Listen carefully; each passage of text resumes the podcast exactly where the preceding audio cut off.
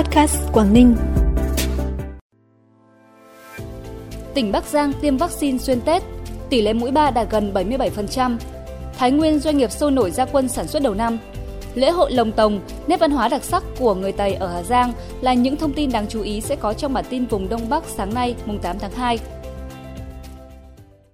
Thưa quý vị và các bạn, theo Sở Y tế tỉnh Bắc Giang, trong thời gian nghỉ Tết Nguyên đán nhâm dần, cơ quan chức năng của tỉnh này đã đẩy mạnh tiêm vaccine phòng COVID-19, nâng tỷ lệ mũi 3 đạt gần 77%. Đến nay, tỷ lệ bao phủ mũi 3 của tỉnh Bắc Giang hiện tại ở nhóm các tỉnh, thành phố cao nhất toàn quốc. Toàn tỉnh Bắc Giang phấn đấu đạt 90% trở lên, dân số từ 18 tuổi được tiêm mũi 3 vaccine và tiếp tục tiêm vét, tiêm bổ sung cho người đủ điều kiện.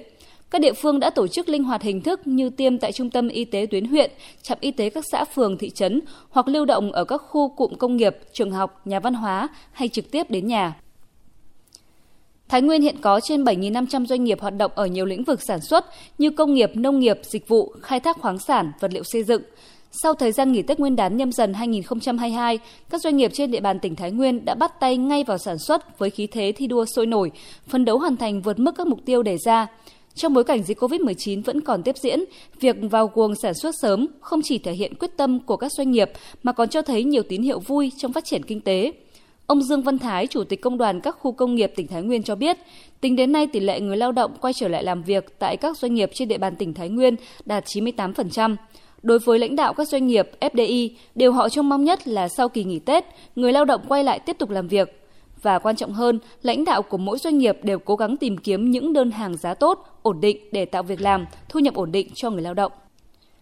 Dịp đầu xuân nhâm dần 2022, toàn tỉnh Quảng Ninh phấn đấu trồng trên 650.000 cây các loại. Bên cạnh trồng cây tạo cảnh quan tại các đô thị, các địa phương đơn vị trên địa bàn tỉnh, lồng ghép tổ chức kế hoạch trồng cây gỗ lớn, cây bản địa, đảm bảo trong quý 1 năm 2022 trồng 1.500 cây gỗ lớn, cây bản địa. Cùng với đó gắn với hoạt động tuyên truyền, vận động nâng cao nhận thức, ý thức của nhân dân về bảo vệ rừng, bảo vệ môi trường và bảo tồn thiên nhiên – Hiện 13 trên 13 địa phương và các sở ban ngành đơn vị trong tỉnh Quảng Ninh đã đăng ký tổ chức Tết trồng cây năm 2022 từ ngày 6 tháng 2 với tổng số 828.601 cây với các chủng loại đa dạng và hữu ích cho địa phương như lim, rổi, lát, sao đen, bằng lăng, bạch đàn, đước vòi, tùng tháp, phượng, phi lao, thông keo và cây ăn quả các loại. Bản tin tiếp tục với những thông tin đáng chú ý khác. Sau kỳ nghỉ Tết Nguyên đán 2022, các trường tiểu học trung học cơ sở trên địa bàn tỉnh Cao Bằng tiếp tục tổ chức dạy học trực tuyến từ ngày 7 đến ngày 12 tháng 2. Từ ngày 14 tháng 2, các cơ sở giáo dục cho trẻ mầm non, học sinh tiểu học, trung học cơ sở đi học trở lại và tổ chức dạy học trực tiếp. Đối với giáo viên học sinh thuộc F0, F1 tại các trường học tiếp tục thực hiện cách ly y tế theo quy định và sẽ đến trường giảng dạy đi học trở lại sau khi hết thời gian cách ly, có kết quả âm tính và tiếp tục thực hiện các biện pháp phòng COVID-19 theo khuyến cáo 5K của Bộ Y tế khi đến trường theo quy định. Các trường học triển khai thực hiện việc vệ sinh khử khuẩn trường lớp trước khi cho học sinh đến trường, bổ sung xà phòng, nước tẩy rửa, nước sát khuẩn. Các trường phối hợp với ngành y tế kịp thời xử lý các tình huống khi xảy ra dịch trong quá trình tổ chức dạy học trực tiếp tại trường, tổ chức các hoạt động tư vấn tâm lý, tăng cường hoạt động thể chất, giáo dục kỹ năng, củng cố bù đắp kiến thức trước khi dạy kiến thức mới, phân nhóm học sinh để hỗ trợ hiệu quả trong những ngày đầu học sinh quay trở lại trường. Ngày 7 tháng 2, tức là ngày 7 tháng riêng năm nhâm dần, huyện Hạ Hòa, tỉnh Phú Thọ đã đại diện cho nhân dân cả nước thành kính tổ chức lễ dân hương tưởng nhớ tri ân công đức tổ mẫu Âu Cơ tại đền mẫu Âu Cơ, xã Hiền Lương, huyện Hạ Hòa. Trước anh linh tổ mẫu Âu Cơ, chủ lễ đã đọc chúc văn tri ân công đức tổ mẫu Âu Cơ, kính cáo về những kết quả đã đạt được trong năm qua và cầu mong tổ mẫu phù hộ cho bách gia chăm họ, con dân đất Việt được mạnh khỏe, bình an, hạnh phúc, đất nước hùng cường, phát triển và thịnh vượng.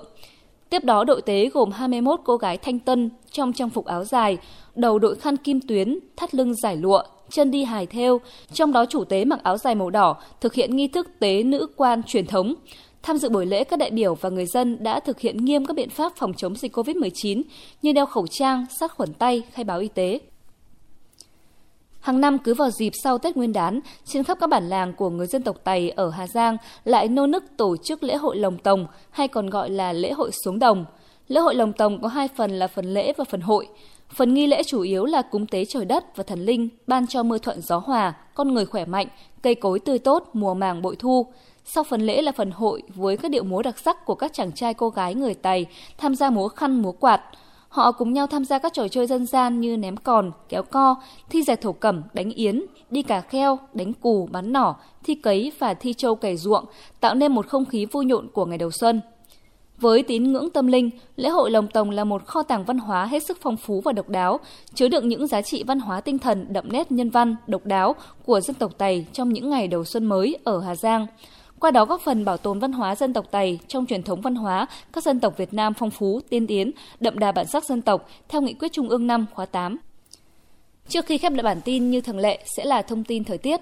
Trung tâm Dự báo Khí tượng Thủy văn Quốc gia cho biết, trong ngày hôm nay, ngày 8 tháng 2, khu vực Đông Bắc Bộ do chịu ảnh hưởng bởi không khí lạnh yếu tăng cường, kết hợp với rãnh áp thấp gây mưa, nhiều khu vực có mưa nhỏ, mưa vừa rải rác. Nhiệt độ các khu vực có sự phân hóa và chuyển ấm hơn. Trong đó khu vực đồng bằng Bắc Bộ, nhiệt độ giao động khoảng 17 đến 20 độ, còn khu vực miền núi, nhiệt độ giao động khoảng 9 đến 13 độ.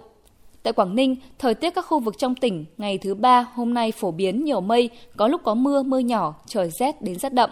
Cảm ơn quý vị và các bạn đã dành thời gian quan tâm lắng nghe. Xin kính chào tạm biệt và hẹn gặp lại.